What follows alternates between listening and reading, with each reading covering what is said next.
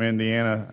That may have been why we, when they came back from the mission field, we hit it off, I guess, because they're a bunch of Hoosiers. But I moved here when I was 14. But growing up in Indiana, that being said, if you didn't like the game of basketball, you were a little uh, weird. So, you know, that was just. Uh, but I was fortunate. I was, I'm actually the youngest of seven kids. Had four four brothers and two sisters, and so my brothers all played sports. So, uh, mom asked me if I wanted to, you know, because all the older kids, I guess she got tired of it. All the older kids had to attempt to learn to play an instrument, you know, or something like piano, like Mary. Or, uh, then they got to me. She uh, just asked me if I wanted. It. I said, "Well, you know, I don't know if I." Really, and it was that was it. So I never said. I always wanted to learn to play the piano, but I didn't. I'd, I'd like to play the guitar or something, but but uh, just played ball, which was on the, in the good thing. Uh, did pay for my college, so which Dad was ever thankful for. So because all of his uh, my brother David went to school on a college on a football scholarship. My brother Dan went to foot, football scholarship and a basketball scholarship. And I think Tommy was a track scholarship. He ran cross country and then had some academic money, but, you know, stuff like that. But uh, yeah, that, he's talking about ancient history because I, I can probably still shoot the ball. It's just that getting up and down the court that, that bothers me right now, you know. So I gave up slow pitch softball first because that when they came back from the mission field, Grace had a, uh, our church had a slow pitch softball team, and so we started playing softball together. But then when I moved to Florida and came back, and I was in my early 30s. I played for about another five or six years, and then when I got in my late 30s and I wasn't in great shape, I kept pulling muscles and and softball, so I gave that up. Now I kept trying to play basketball because the theory was, you know, if you get to sweating on the court, and but then I kept pulling muscles because I must have been in bad shape, I guess, in my 40s. So I've uh, quit playing basketball years ago because I got no sympathy from the wife when I would come home limping from something and couldn't walk to do my sales calls the next day. She always gave me the uh, I told you so.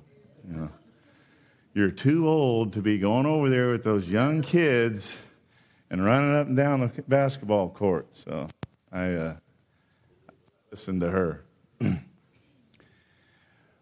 Well, uh, Brother Carl hadn't made it in here, but I had to go home last night after Brother Carl's message and get on my Facebook page and update my info because under religious views on my Facebook page, I had uh, Christian hyphen kingdom believer. And I went, oh man, I need to change that to kingdom seeker. So as soon as I got home last night, I got on my Facebook page, hit update info, and went in there and edited that and changed it to Kingdom Seeker. I thought, whew. But that was the message last night, right? So, and that was an eye opener. I mean, there's a lot of people, uh, even my uh, brothers and brothers that I try to talk to about the kingdom truths, which are pretty much standoffish about it. even the ones that have gone through seminary, but uh, they obviously believe in a literal messianic kingdom they just don't believe correctly about it, you know. Because basically, in the church today, the church, most churches, most seminaries have become dichotomist, if you understand what I mean by that, as far as the man, mankind. Remember, we was talking about yesterday. Man was created in the express image and likeness of God. Right? So, God is a tripart being, he's a trinity. Man is a trinity, he's a tripart being.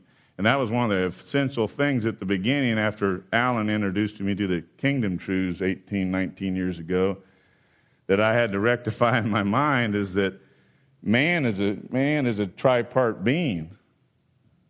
He's spirit, soul, and body, and all three parts must undergo salvation. But see, in the church today, in most seminaries, they lump the spirit and soul together.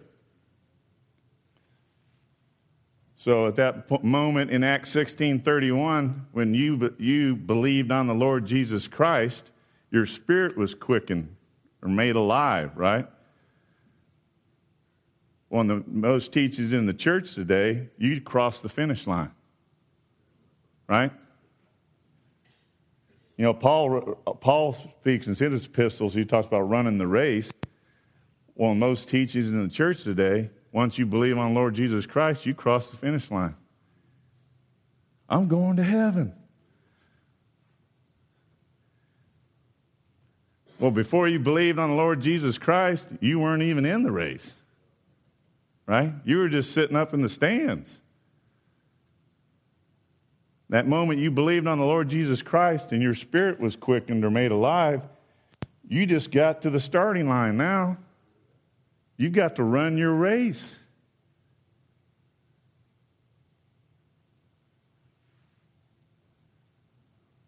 But you don't get that from the teaching in most churches. Why? What was the purpose that God saved you? Remember, we were talking about yesterday. Every believer has a calling. Your calling and election has to do with your soul salvation. Yes, the Spirit wooed you to believe on the Lord Jesus Christ. Remember, you didn't seek God, He sought you. But once you did that, you just stepped to the starting line. You aren't finished. Remember the book of Ruth? Ruth worked from morning till evening, from the wheat harvest to the barley harvest. What's that representative of? Her complete lifetime. There is no retirement program for believers. Right? Yeah, I'd like that. Well, I, I didn't get to hear Brother Philip in the afternoon sessions because after we ate lunch, I had to go to work yesterday, and I'll have to do the same thing today. Go out and make sales calls and try to sell stuff. Right? I'd like to get to that age of retirement someday in the physical sense, in the working world, but Christians don't have a retirement program. You never get to a point where you've arrived and you've done all you need to do. Right?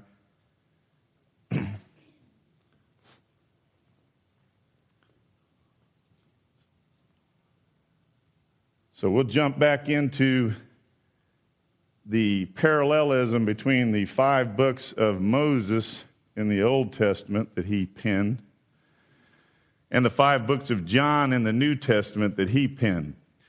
And of course, we're not going to, we barely made it through Genesis and John yesterday, so. What we're going to do is give an overview of those Genesis and John again, just for rehash. Because, you know, Brother Royce last night saying that A.E. Wilson used to say repetition is the best way to learn. Well, I was talking, and I'm sorry I forgot your name, but I was talking with this nice lady after the, uh, right before lunch yesterday. I said, my mother always used to say when I was a kid, you know, repetition is the key to learning. She wasn't a teacher, but she expected all of us to make good grades and all. She corrected my grammar all the time. But, you know, she'd say repetition is the key to learning. So when I'm thinking about getting up and speaking, I'm not praying, you know, God, give me something to say that they've never heard before. Right? Let me blow their socks off with something they've never heard before. I'm praying, Lord, don't let me get in the way of your word. Right? Because heaven and earth will pass away, but the word of God will stand forever. Turn to 2 Peter real quickly. 2 Peter basically said the same thing Peter did. 2 Peter chapter 2. I'm sorry. Make that chapter 3. Peter, 2 Peter chapter 3 verse 1. This is now, beloved, the second letter I'm writing to you in which I am stirring up your sincere mind by way of what did he say? Reminder. Have these people heard this before? Yeah. But he's reminding them that you should remember the words spoken beforehand by the holy prophets and the commandment of the Lord and Savior spoken by your apostles. And then he goes on, know this first of all, then in the last days, are we living in the last days? That mockers will come with their mocking.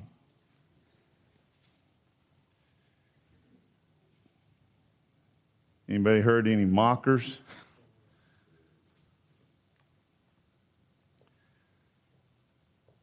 So I'm not trying to get up here and say something new that you've never heard before. You know, I just don't want to get in the way of his word.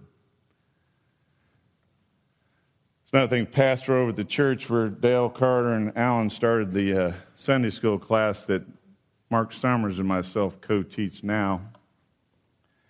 Always makes a comment. Well, he doesn't always make comment, but he's made through the years since I've been going there since 78 or 79 he'll, he'll say, the Word of God, and he got this from another old preacher, but the Word of God will always be truer than man's preaching of it.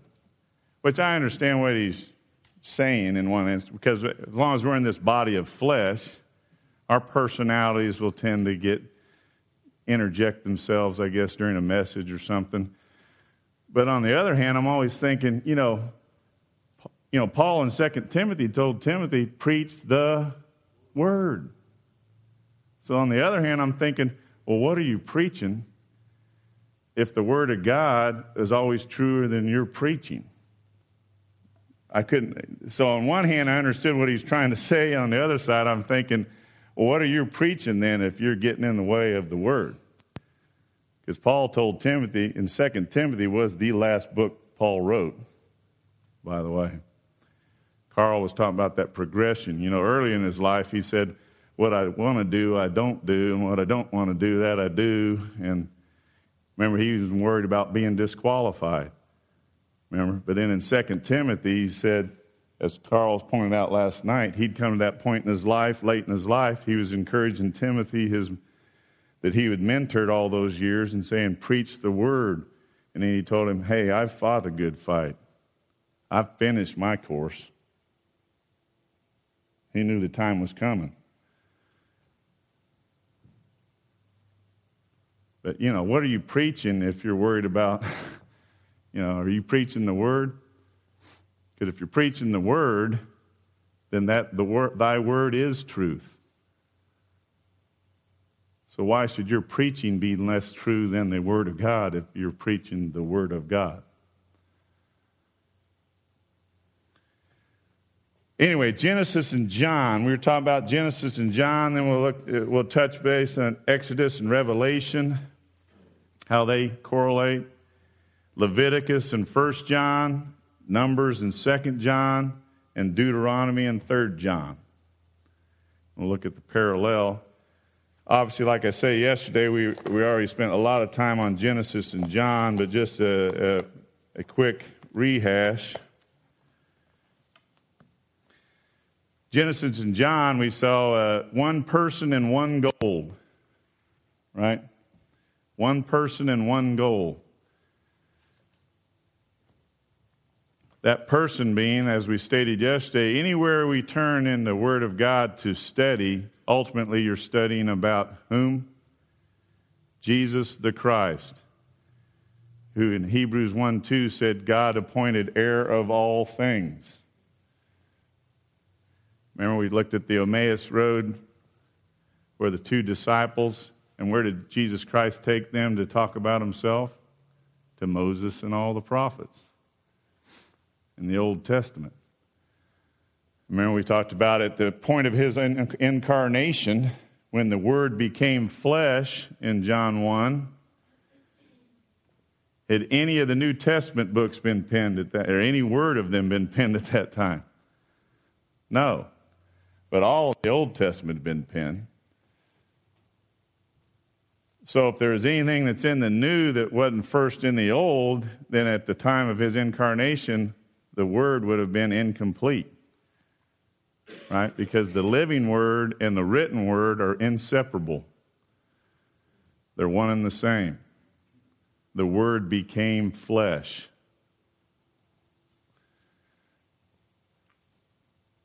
So, in studying about a subject, you have to compare spiritual things with spiritual or scripture with scripture under the leadership of the Holy Spirit and build a complete word picture of God's plans. What is that term that you use, Dale? Everybody hear that? Remember the uh, big uh, chart of the ages that Dale? We've had that on. We I a, drew a crude version of it on the blackboard in our Sunday school class probably 10 years ago, but Dale took it to a completely different level and uh, through a lot of prayer and study and all that. And so our version on the on the whiteboard now, it's not a blackboard. They got the whiteboards, and you write with the dry erase markers on them. I dated myself again. I said blackboard with chalk, which nobody uses those any, anymore. But uh, yeah, he took it and just through prayer and study, just you know, because ours is basically a very just short, limited version of that.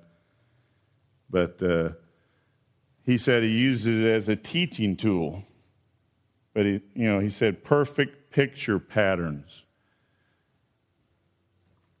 Perfect picture patterns. But that's like when we're studying, you can take John, Genesis and John, and John is just an opening up and a further revelation was already in Genesis.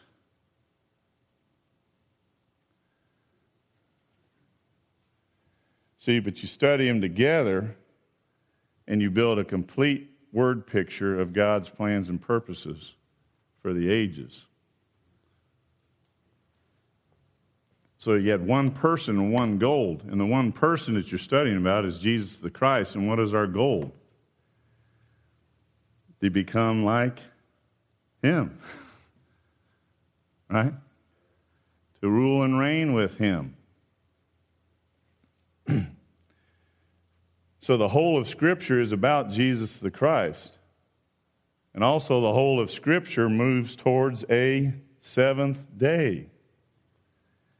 That seventh 1,000 year period, the Messianic era, when, as previously stated, Jesus will come into his glory and receive his inheritance that God promised to him when he made him heir of all things. That's what everything points to the seventh day all of Scripture. So then, uh, Genesis, I mean, we didn't start really Exodus and Revelation, and well, like I say, we'll hit high, highlights. And then if we come back and we can sit down somewhere and, and uh, chew on a little bit if we have time. Exodus and Revelation, the correlation between those two. And we said Exodus sometimes referred to the, uh, as the apocalypse of the Old Testament. So in Exodus and Revelation, you have a guy mentioned the, called the Assyrian, right? The Assyrian past and present. Because in Exodus, where do you find the nation of Israel? In Egypt. But what had occurred in Egypt years before that? The Assyrians had come in and conquered the Egyptians so it was actually an Assyrian who was ruling as Pharaoh at the time, and it was actually the Assyrians who were persecuting the nation of Israel. And obviously, that future man of sin, the Antichrist, is referred to in the Old Testament numerous places as the Assyrian. Okay? So even though they were in Egypt, and we always talk about the Egyptian Pharaoh and Egyptian pyramids, the Assyrians had actually conquered the Egyptians prior to that time, and it was actually an Assyrian Pharaoh who was ruling when uh, Egypt was in, I mean, the Israelites were in bondage. And as I stated, he's the man of sin, future in the tribulation, is referred to as the Assyrian. Okay?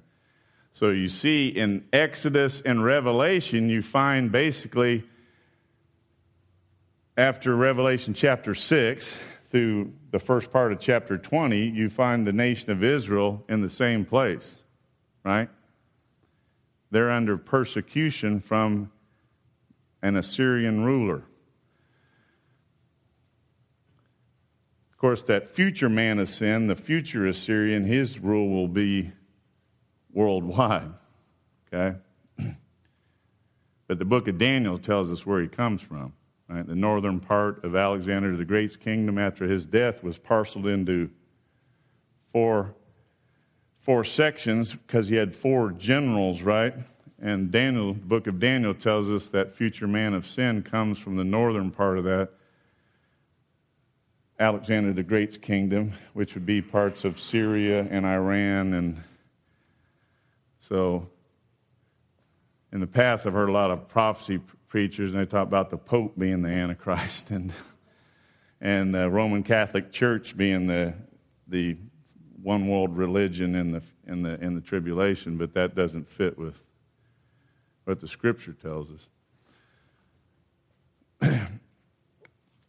so then you have the structure of Exodus and Revelation, as we just previously stated. After chapter 6 of Revelation through chapter, the first part of chapter 20,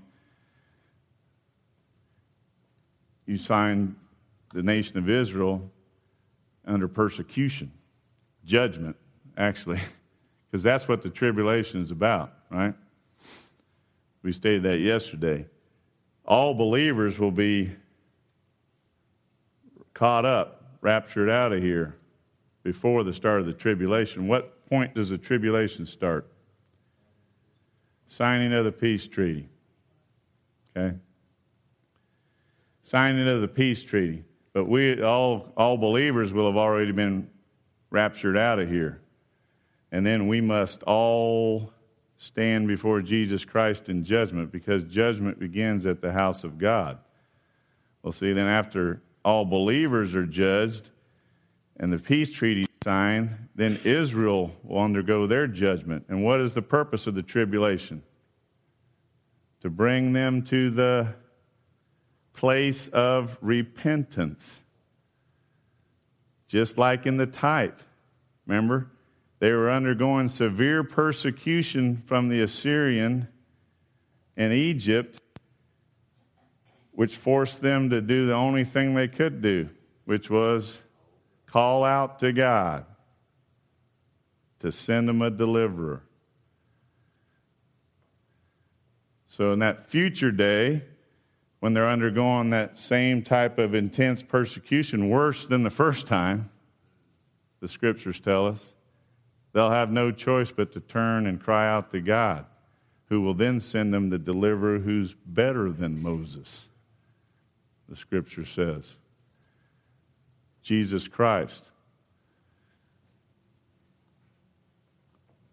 So, see how you compare Exodus and Revelation. You find Israel at the same point but there's a lot of information in Exodus that's not in Revelation. Then there's information given you in Revelation that you don't find in Exodus. And you oh, in the book of Daniel too, right? And really all 66 books. We compare spiritual things with spiritual, scripture with scripture, and we build a overall complete word picture or perfect picture patterns, as Dale refers to it of God's plans and purposes for man and for the ages, actually, for his plans and purposes. so when Moses came the first time, when God, when he came to first, presented himself the first time to the Israelites, did they accept him? No. So then he fled Egypt, right? Same thing when Christ came the first time, did his people re- accept him? No. See, it was set. The pattern was set in the Old Testament. Remember the type and the antitype. Antitype must follow the type in exact detail. So Moses, when he first presented himself to his brethren, they rejected him. So then he went and married a Gentile bride. See? Repetition is the key to learning.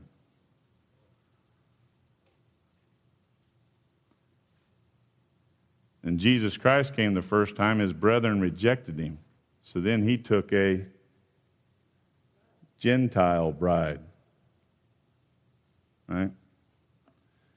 then, when Moses came back the second time, and Aaron came with him, and they presented them signs, right? Then they accepted Moses. Same thing when Jesus comes back, that second coming, his brethren will look on the one whom they have pierced and accept him as the Messiah, and a nation will be born in an instant.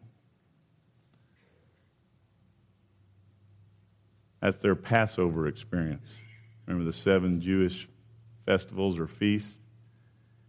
And that has to occur while they're still scattered out in the world. Because in the type in Exodus, where did the Passover occur? Where were they? They were still in Egypt. And Egypt in the scriptures is always a type of the world. But you take glean stuff from the one book, you glean stuff from the other book, and you compare scripture to scripture, and you build an overall complete word picture. You come to an epignosis, as Carl pointed out last night, a mature knowledge of the word of the kingdom. So, Exodus and Revelation parallel one another in many aspects. Leviticus and First John.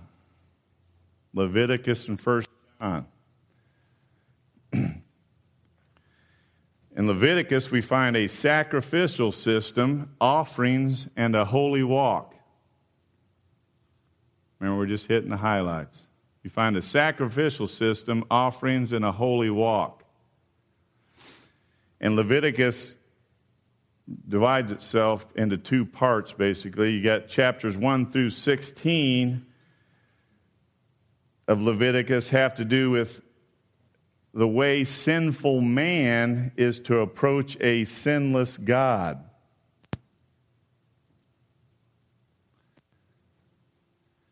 Leviticus 1 through 16.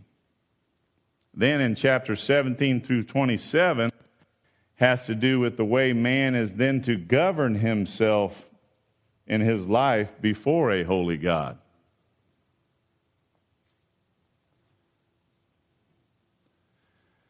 Same thing with First John. First John chapters 1 through verse 2 of chapter 2 parallels Leviticus in that it has to do with the way sinful man is to approach a sinless God. Is everybody familiar with 1 John 1? Obviously, I'm sure most of us could, uh, quote 1 John 1 9, but uh, 1 John chapter 1 through verse 2 of chapter 2 parallels the first 16 chapters of Leviticus. Then chapter 2, verse 3 through the end of 1 John chapter 5 parallels those last 11 chapters of Leviticus, and it has to do with the way man is then to govern his life before a holy God.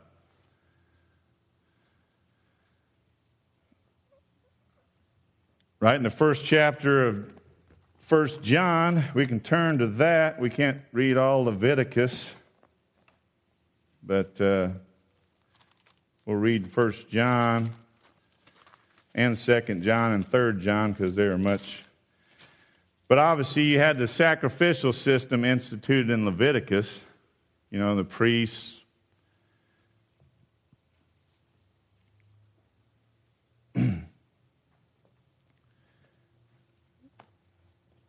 Remember what they, they first had to stop at the brazen altar, right?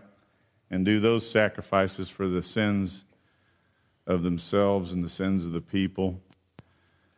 And then what was beyond the brazen altar? You had the brazen laver. And uh, ultimately, you're wanting to get to the Holy of Holies, right? Where the candelabra was. but to get to be able to gain entrance into the holy, holy of holies and in essence walk in the light, right? Could they bypass the brazen laver and not wash their hands and feet? What would happen to the priest when he got to the Holy of Holies? He was struck down, right? So after their brazen altar experience, remember what that typified, they had to stop at the brazen laver and wash their hands and feet before they could go on into the Holy of Holies and walk in the light.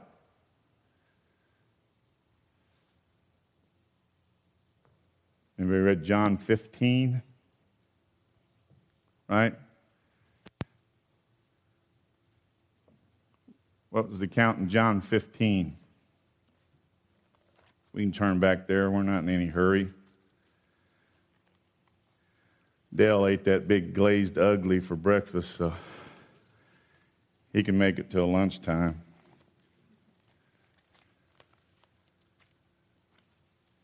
John 15. What was occurring there in John 15? Well, it's true, the vine. I'm sorry, I'm looking at, uh, that's the vine and abiding in the vine. I'm talking about at the Last Supper there. Remember when he, Jesus got up and did what? He washed the disciples' feet. When it, what happened when he got to Peter? Peter said, No, Lord, you're not going to wash my feet. So, what did Jesus Christ tell Peter?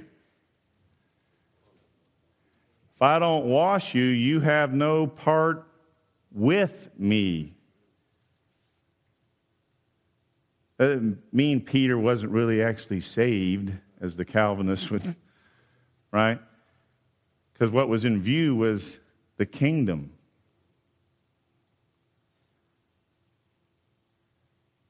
So then what did Peter tell him? As the brother here said, Well, give me a whole bath then, head of the, the top of my head to the sole of my feet, Lord. And then Jesus said, What? He that is already bathed doesn't need to be bathed again except for his hands and his feet. And the Greek words there for wash, luo and nipto. Right? Luo was the complete bath that the priest took when he entered into the priesthood, right? Remember, Ruth was told that by Naomi when she was preparing to go to the threshing floor. What did Naomi tell Ruth? Wash yourself, anoint yourself, and put on your best garments.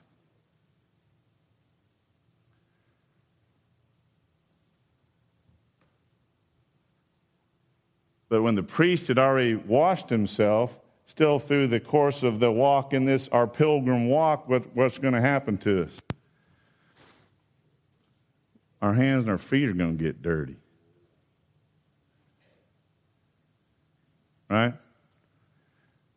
So, the same thing in the course of the priestly duties, even though they had already been completely washed,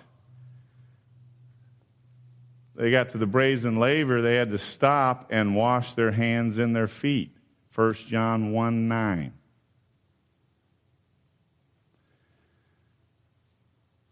So 1 John parallels Leviticus in the sense that we go back to 1 John.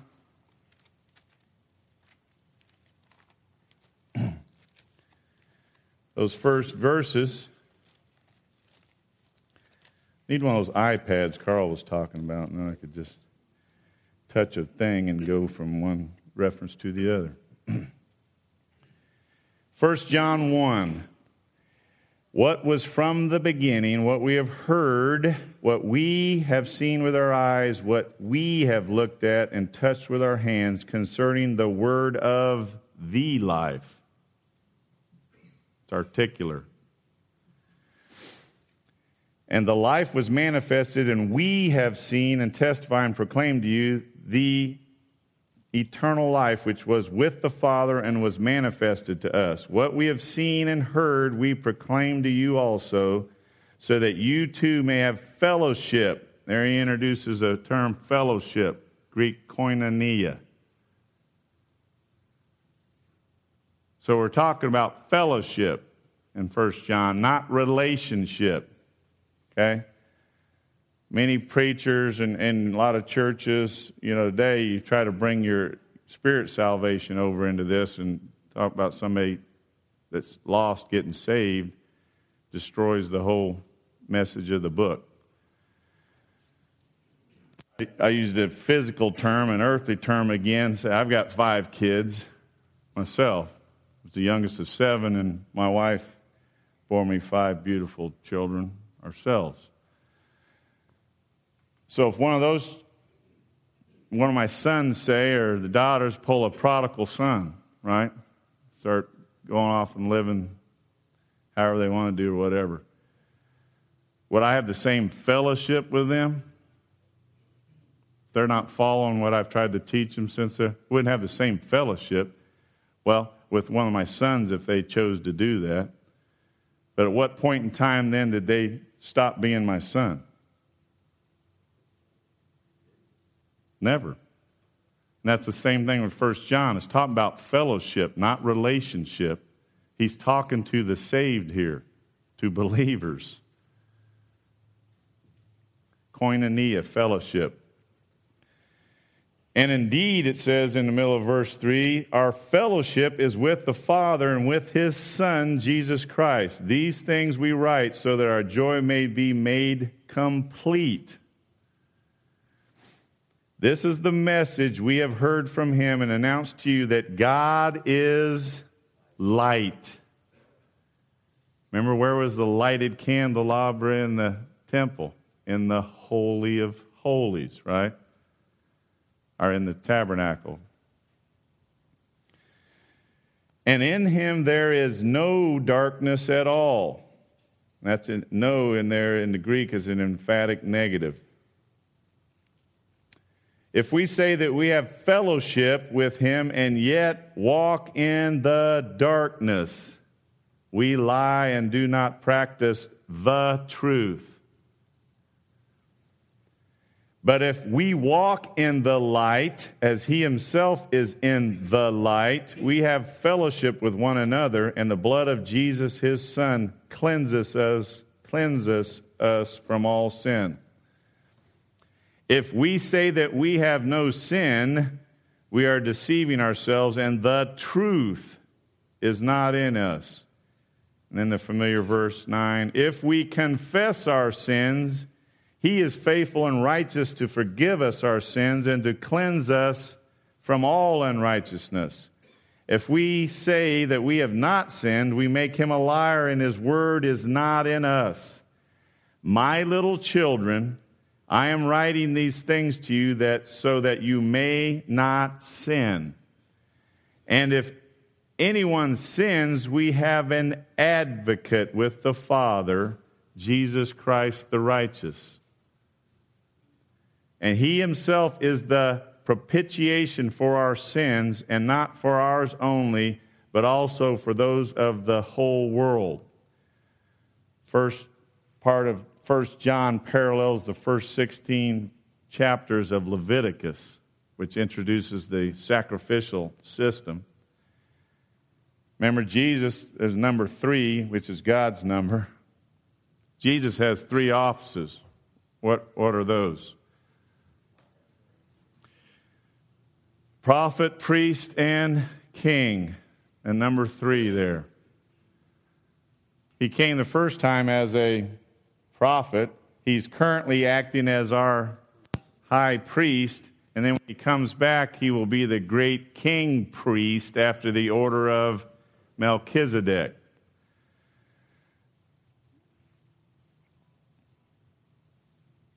There's an old adage preaching to the choir, but some of these conferences more like you're preaching to a bunch of preachers. But fine, because what we're doing here is repetition is the key to learning. And as Brother Carl said last night, no one's better than another. And I, if I'm ever getting up here to try to show how much I know about something, then I've got the whole wrong purpose involved. And then I'm in the flesh. Right? So Jesus Christ is acting as our high priest, and it's based on his own blood on the mercy seat in the heavenly tabernacle, right? And the earthly tabernacle was patterned in exact detail after the heavenly tabernacle. Remember, God gave all the plans right to him.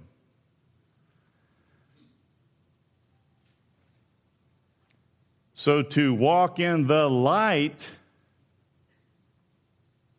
to walk in the light, to gain entrance into the Holy of Holies, it was absolutely necessary to stop at the brazen laver and wash their hands and feet. Which in our instance, in the antitype, is 1 John chapter 1, verses 7 through 11.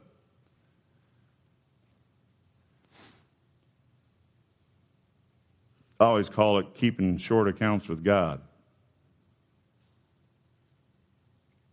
I mean, everybody can do it your own way. I, have always, through my pattern, I get up sort of early in the morning.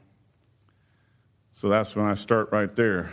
And I think Brother Dale Barcubines uh, shared with me in the past, he does it, does it the same way. But I, I wake up sort of early in the morning. One of the first things, well, the first thing I usually do is is pray, you know, and ask, you know, forgiveness for whatever I might have messed up for yesterday, Lord.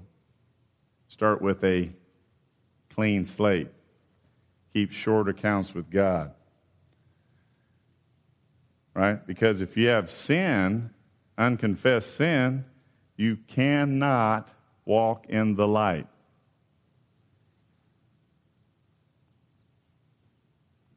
Cannot. Then we won't read the whole chapter 2 through verse 5, but that parallels, as he said, the last 11 chapters of Leviticus, in that then it tells us how we're supposed to govern our lives before a holy God. Then we have the Numbers and Second John. Numbers and Second John. Of course, we can't go through all the stuff in Numbers and Second John. but once again, you see Israel in Numbers. And Numbers, it takes you from Sinai to Kadesh Barnea. What did they get at Sinai? The law, right? They were given their instructions, the word that they were supposed to follow, know, and obey. Then they get to Kadesh Barnea, and Moses, as we stated yesterday, took 12 guys, right? Sent them into the promised land. And they were supposed to go, they spent 40 days, which 40 is another complete number in Scripture. They spent 40 days going through all the land. And then what did they bring back besides the report? What they bring back to the nation? The fruits. So at Sinai, they'd gotten the law or the, the word. Then they got the Kadesh Barnea. The 12 men went in, went from north to south through the whole land, brought them back the fruits of the land. Right? So, in the antitype in the Christians, these, these people, the nation of Israel, had been come to, they had a full knowledge of what the goal out in front of them was supposed to be. And then what did they do? They fell away. So then it was impossible for them to be brought to a place of repentance.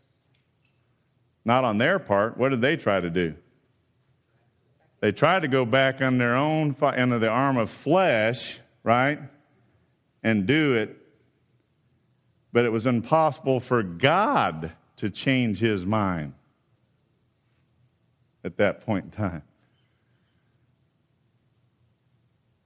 See, remember, nothing done in the flesh. I was talking to Brother Brian and Carl during lunchtime yesterday. Nothing done in the flesh is ever acceptable to God.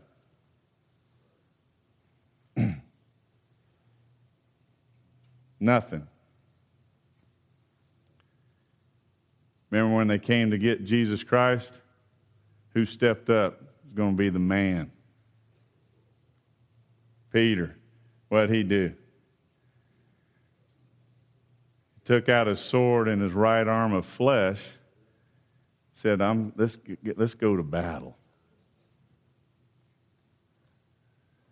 What did Jesus Christ do? Peter, put your sword away. You know, I don't need your help.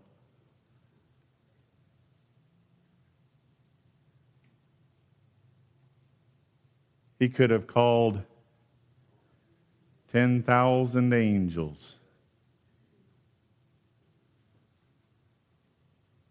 Then he picked up the guy's ear and stuck it back on his head. Best plastic surgeon around, too. Because I guarantee you couldn't tell his ear had ever got lopped off.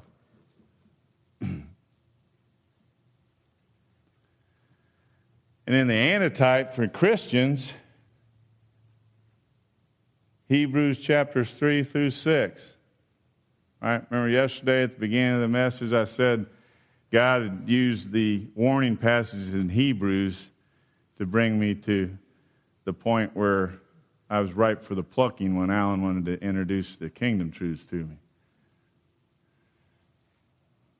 Because I'd never got a satisfactory answer to what what the warning passages were about, you know, all that professor, possessor stuff and all that. Or the Arminian view. Obviously, there is a loss suffered there, right? But it's not a loss of your eternal salvation, because that's based on whose work? Christ. Past, finished work. After the ascension, where did Christ go? He went back to the Father, and where is he right now? He is seated at the right hand of the Father because his work is finished in regards to your eternal salvation. Oh, to preach a sermon like Stephen, right, before he was stoned to death.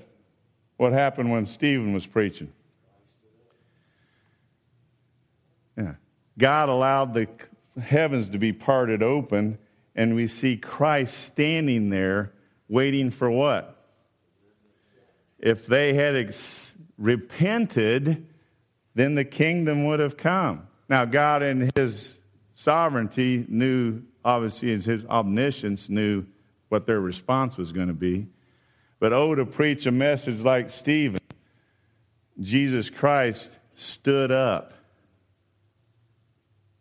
but then when they rejected the message again, he sat back down at the right hand of the Father. That's why what you see in Revelation 2 and 3, right?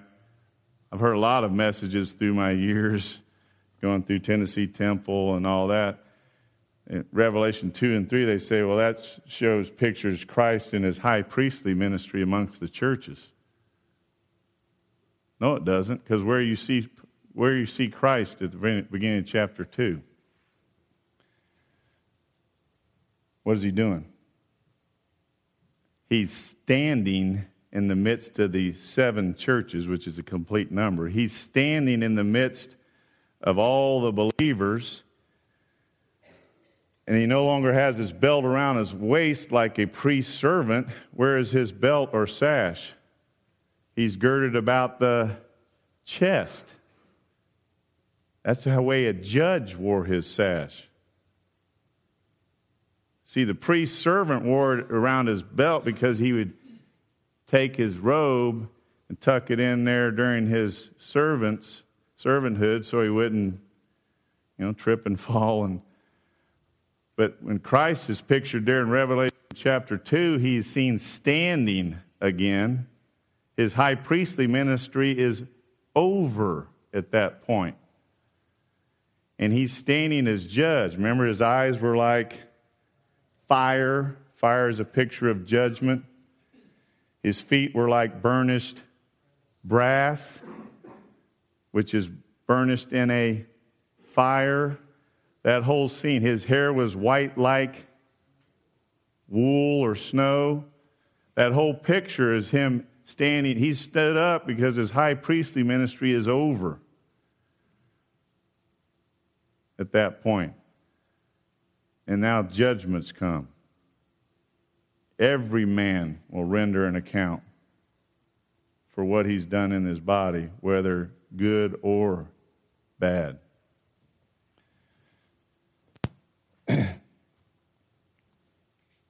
so they fell away. Then in Hebrews chapter 3 through 6, in the antitype, remember you got the, the warning from uh, Esau. What did Esau do?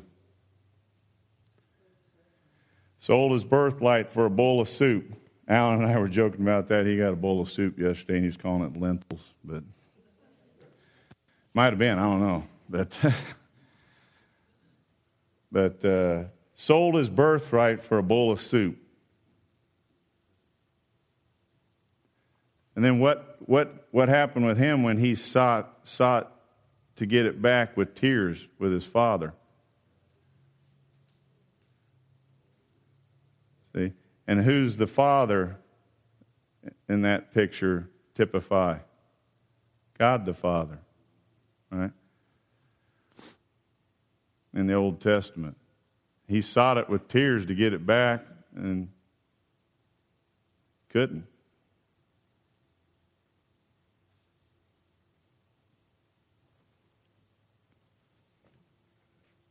So then, Second John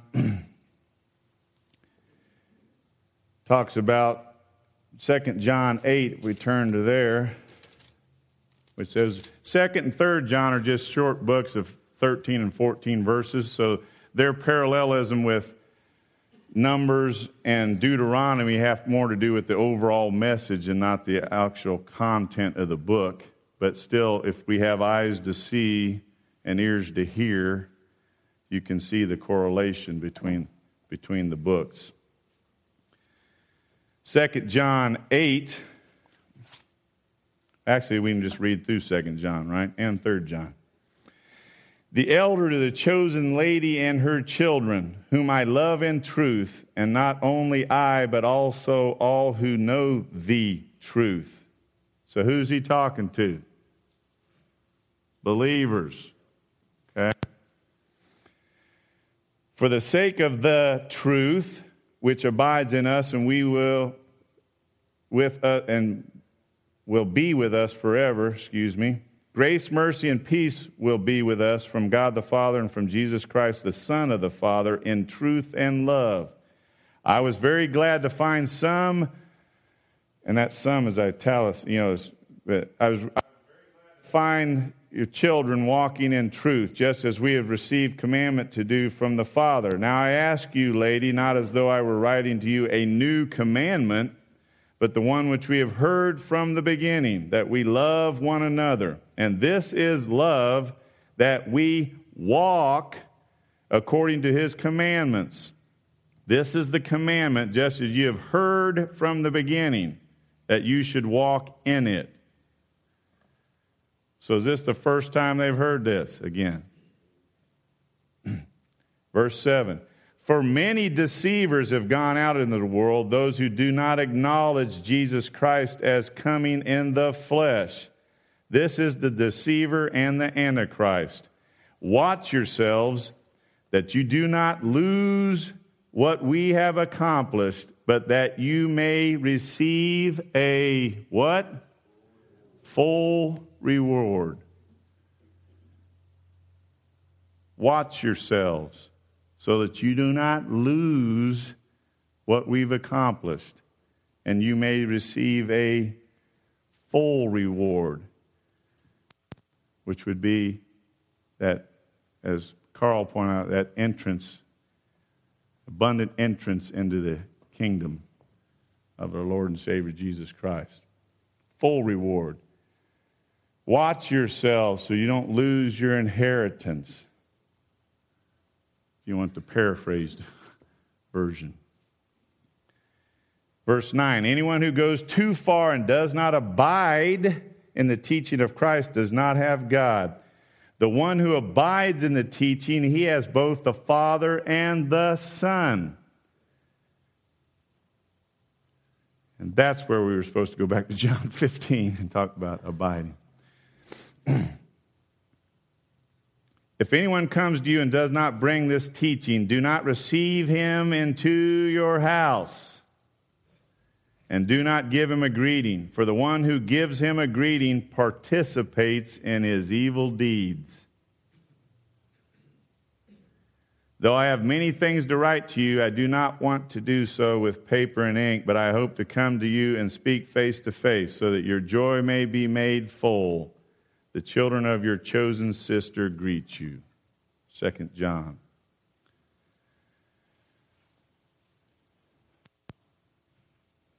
Another place it says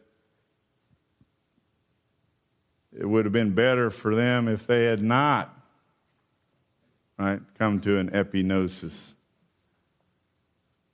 of the kingdom truths than to have come to an epignosis of the kingdom truths and then turn away.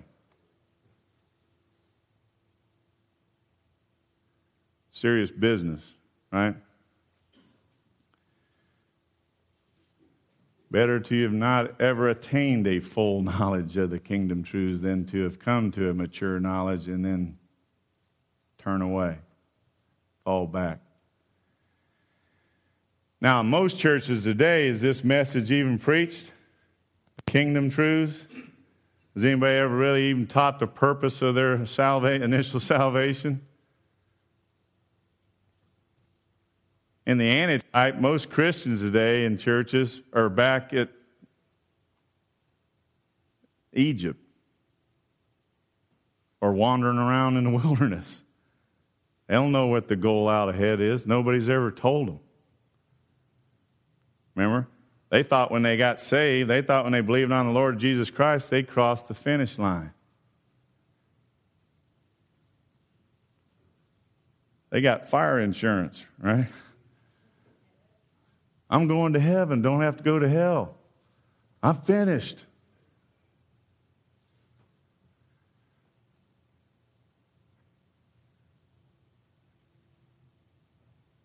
There's even a very well known mission board here in the States that the, some of their staff members got together and did this whole program. They go around to churches and they call it Good Soil Evangelism. They do training with staffs of churches about but they take the parable of the soils, which has to do with what? The word of the kingdom and fruit bearing. And they make it an evangelism tool.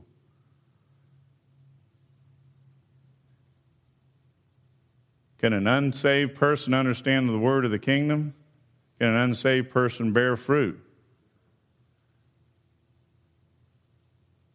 See, the parable of soils has nothing to do with about an unsaved person getting saved. He tells us right there in his first explanation to the disciples. He says, When anyone hears the word of the kingdom, and then you have the different responses.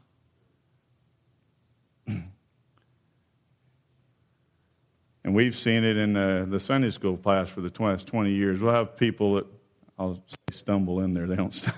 But, you know, they come back there. I wonder what's going on in the Berean Bible Seekers class. And we've had some, uh, we had a couple that moved from, retired couple that moved from, I think, North Carolina, came a couple of years ago. And Mark happened to be speaking that. But they didn't make it halfway through Mark's Sunday school lesson. They're like, wait a minute. We've never heard this before. Are you saying blah, blah, blah, blah, blah? And Mark said, I'm not saying it. And they could, they were choking on it. So he bit his tongue and sat there through the rest of the thing, and then they never came back. That would be the first soil, right? Anyone who hears the word of the kingdom, what happens? Satan comes and just snatches it away. And then we've had some come and stay in there four or five months, then they'll hear something one time, and they just can't. And I was telling, uh, I think it was Philip or, or Brian one, had another couple came. You know, we were we do a lot of prophecy thing because, like I said, not two thirds of this book is prophetic, but all this book is prophetic. Because from Genesis, it points to the seventh day, that goal out ahead. So they were eating up the prophecy because, you know, what churches really talk about? Who preaches about prophecy much anymore either, right? About end time stuff. Like I said yesterday, we don't want God to interrupt our agenda. Don't rapture me now, Lord. I got too much stuff going on. Right? I got to get this house built.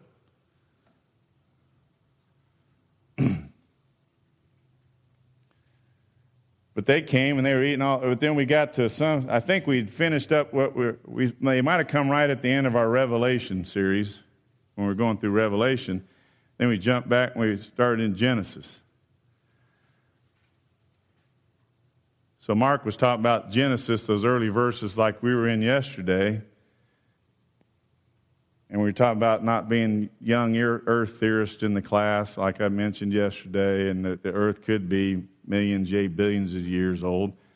Because after Satan fell, remember, we're not told is an indeterminate period of time that the earth lay in a state of ruin, flooded by water. Okay? Doesn't mean you buy into all the other evolutionary stuff, okay? Because then we see in Genesis, ruin, the Spirit moved, God spoke, and light came into existence. And that's how He redeems a ruined creation. And he did it over six days of time. And then 2 Peter chapter 3, if we'd have kept reading, a day is with the Lord as a thousand years, and a thousand years is one day. So now he's set apart just as the pattern set in Genesis over 6,000 years of time to restore two ruined creations, right? Man and the material creation. And then he'll rest on the seventh day. And Hebrews tells us, chapter 4, verse 8, there is a Sabbath rest that still awaits the people of God.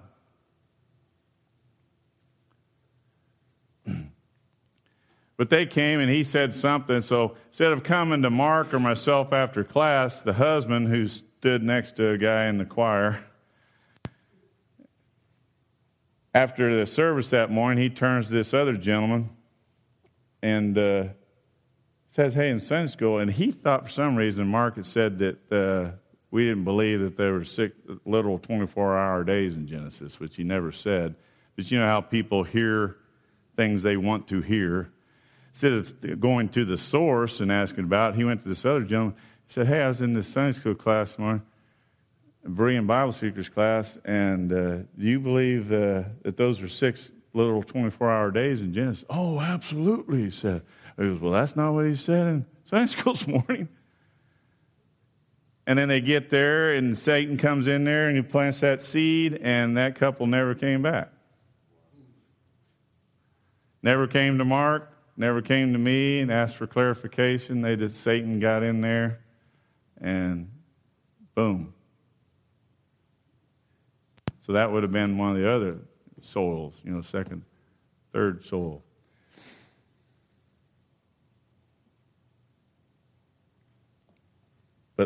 Dare to be a Caleb, dare to be a Joshua. Because when you've been given the word of God as they were at Sinai, right? And then you've tasted the fruits of the land as they did at Kadesh Barnea. The scriptures only show two responses, right? no middle ground. It's either the response of Caleb and Joshua or the response of the ten evil tribes and the rest of the Israelites.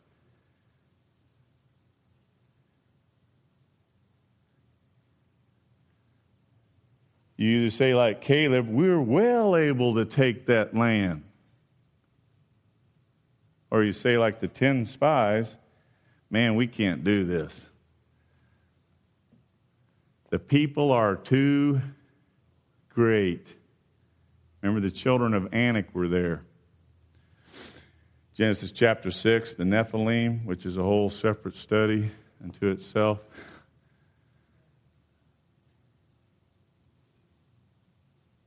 But who had they already defeated before?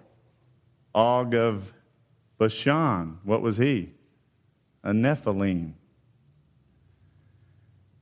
But what did they forget?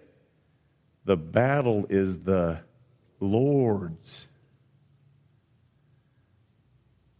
That statement by the ten evil, uh, the evil spies, the evil report was true. They're mightier than we. Yeah, they were than you, but the battle is the Lord's, not yours.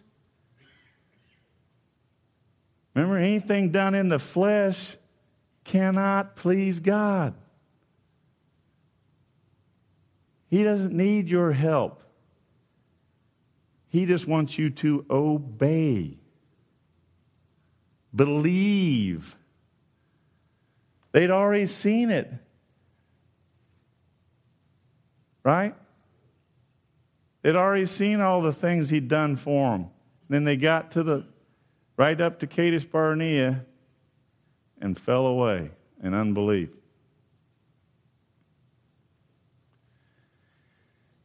And then Deuteronomy and 3 John quickly. Basic premise you see through Deuteronomy is belief. Right? In the promised land. Land is mentioned like 200 times. but they were promised that land, what we refer to as the promised land, their earthly inheritance. But when they got there at Kadesh Barnea the first time, they exercised unbelief. Right, so Deuteronomy, it talks about what they get if they would believe when they got back there after 38 and a half years of wandering around till everyone age 20 and over died off, except for Caleb and Joshua. Then they got back there again, and Deuteronomy is about belief instead of unbelief. So if we turn to 3 John, which we can read also because it's, it's just a mere 15 verses. belief instead of unbelief in Deuteronomy and in 3 John. And once again, it's a short book, so we're talking about the overall tenet of the book and not its content since it's, it's such a short. Verse 1, 3 John, the elder to the beloved Gaius, whom I love in truth. Beloved, I pray that in all respects you may prosper and be in good health, just as your soul prospers. For I was very glad when brethren came and testified to your truth. That is how you are walking in truth. Beloved, you are acting faithfully in whatever you accomplish for the brethren, and especially when they are strangers, and they have testified to your love before the church. You will do well to send them on their way in a manner worthy of God. For they went out for the sake of the name accepting nothing from the Gentiles. Therefore, we ought to support such men so that we may be fellow workers with the truth. It's articular. I wrote something to the church, but Diotrephes, whom love, who loves to be first among them, does not accept what we say. And we're not seeking to be first, we're seeking to be last. not seeking to be the chief, we're seeking to be the servant. Verse 10 For this reason, if I come, I will call attention to his deeds, which he does, unjustly accusing us with wicked words. And not satisfied with this, he himself does not receive the brethren either. And he forbids those who desire to do so and puts them out of the church. Beloved, do not imitate what is evil, but what is good. The one who does good is of God. The one who does evil has not seen God. Demetrius has received a good testimony from everyone and from the truth itself. When we add our testimony, and you know that our testimony is true. I had many things to write to you, but I am not willing to write them to you with pen and ink. But I hope to see you shortly and will speak face to face. Peace be to you. The friends greet you. Greet the friends by name. So, Deuteronomy, they get back to the promised land again. Of course, there's going to be a change in leadership. They're right there on the prefaces, and he's instructing them believe. Believe that you could take the land. Instead of unbelief, they showed the first time. Same thing in 3 John. They're walking in the truth, walking in the light, walking by faith. Remember, faith is just simply believing what God has to say and then acting upon it. right? So to walk by faith, you just believe what God has to say about a matter. And how do you learn what God has to say about a matter? You have to get in this book on a daily basis. Remember, Paul said, I die daily. And like earlier, I said, I try to keep short accounts with God. each morning, start off, ask for forgiveness, jump into the book. We were talking about physical nutrition yesterday and spiritual nutrition. I said, you know, I can't eat and get physical nutrition for Dale Barkubine, not that he'd want me to. Same thing on the spiritual side. I can't eat for you, and you can't eat for me. You have to personally get in that book. Because to know Jesus Christ, you have to know this book because they're one and the same. The written word and the living word are inseparable. The word became flesh, John 1. So to know Jesus Christ, you have to know this book. It's the only way.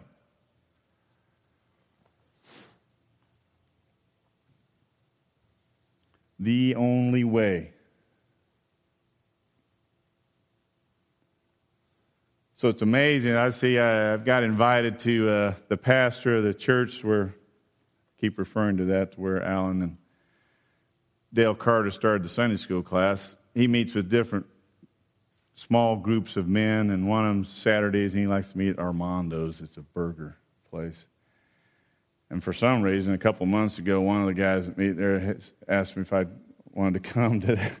So I'm sure uh, Doc was sort of stunned that first Saturday I walked in. But I've been, still been going back. But like I said yesterday, they have a reading program at, uh, at the church over there, and they give out at the beginning of the year the chronological Bibles or the read through a Bible in a year where you read a certain number of passages or a certain number of chapters every day to make it through the whole but still, it's amazing to me, uh, you know, I still wonder, you, I'm not there to judge the motives of men's hearts, you know, but Doc and his accountability thing after we eat a burger, then he'll go around the table and say, well, how are you doing on your reading? Well, I got four out of seven days this week.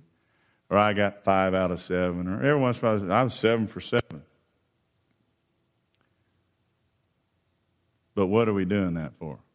Are you doing that for so when you get to the Armando's on Saturday and Doc, you know Doc's going to answer, ask you that question? You can say I was seven out of seven. And like I said yesterday, when I started memorizing scripture as a young teen, and uh, I memorized the whole chapter 8 of Romans and could get up and spit it out to you, but I had no clue what it meant. And I'm not against Awana programs or learn, memorizing verses or uh, reading through the Bible in a year. I've done it before multiple times. But that's not studying the scriptures. Remember, we talked about the Bereans yesterday, and that's why they chose that name years ago when they started the Sunday school class, the Berean Bible Seekers. Those in Berea were more nobler than those in Thessalonica because they searched the scriptures daily to see if what Paul was teaching them was so. Remember what we said yesterday that Greek word used for search there in Acts is the same one that was used when Jesus Christ looked upon Peter after he denied him three times. Same root Greek word. He stared, gazed right on him has a little more to do than clicking off a few chapters a day so you can read through the Bible in a year. Or so you can tell your pastor you were seven for seven last week.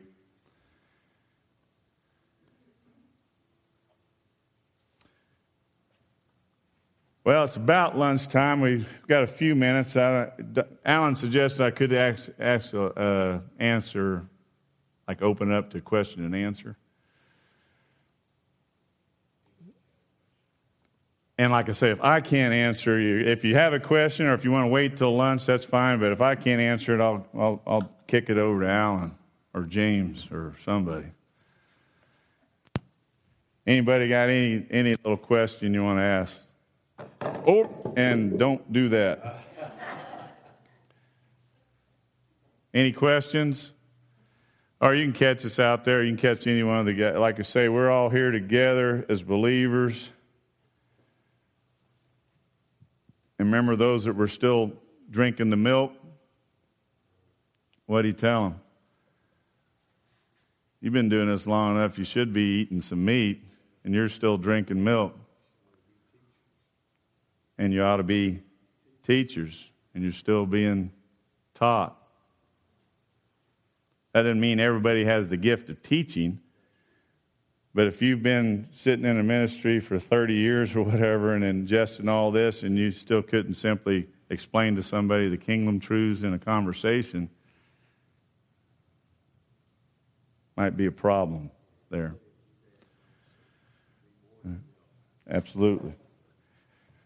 Thank you for uh, allowing me to be here. And Alan, I'll turn over unless you want me to pray and bless the food at the same time like yesterday. Or...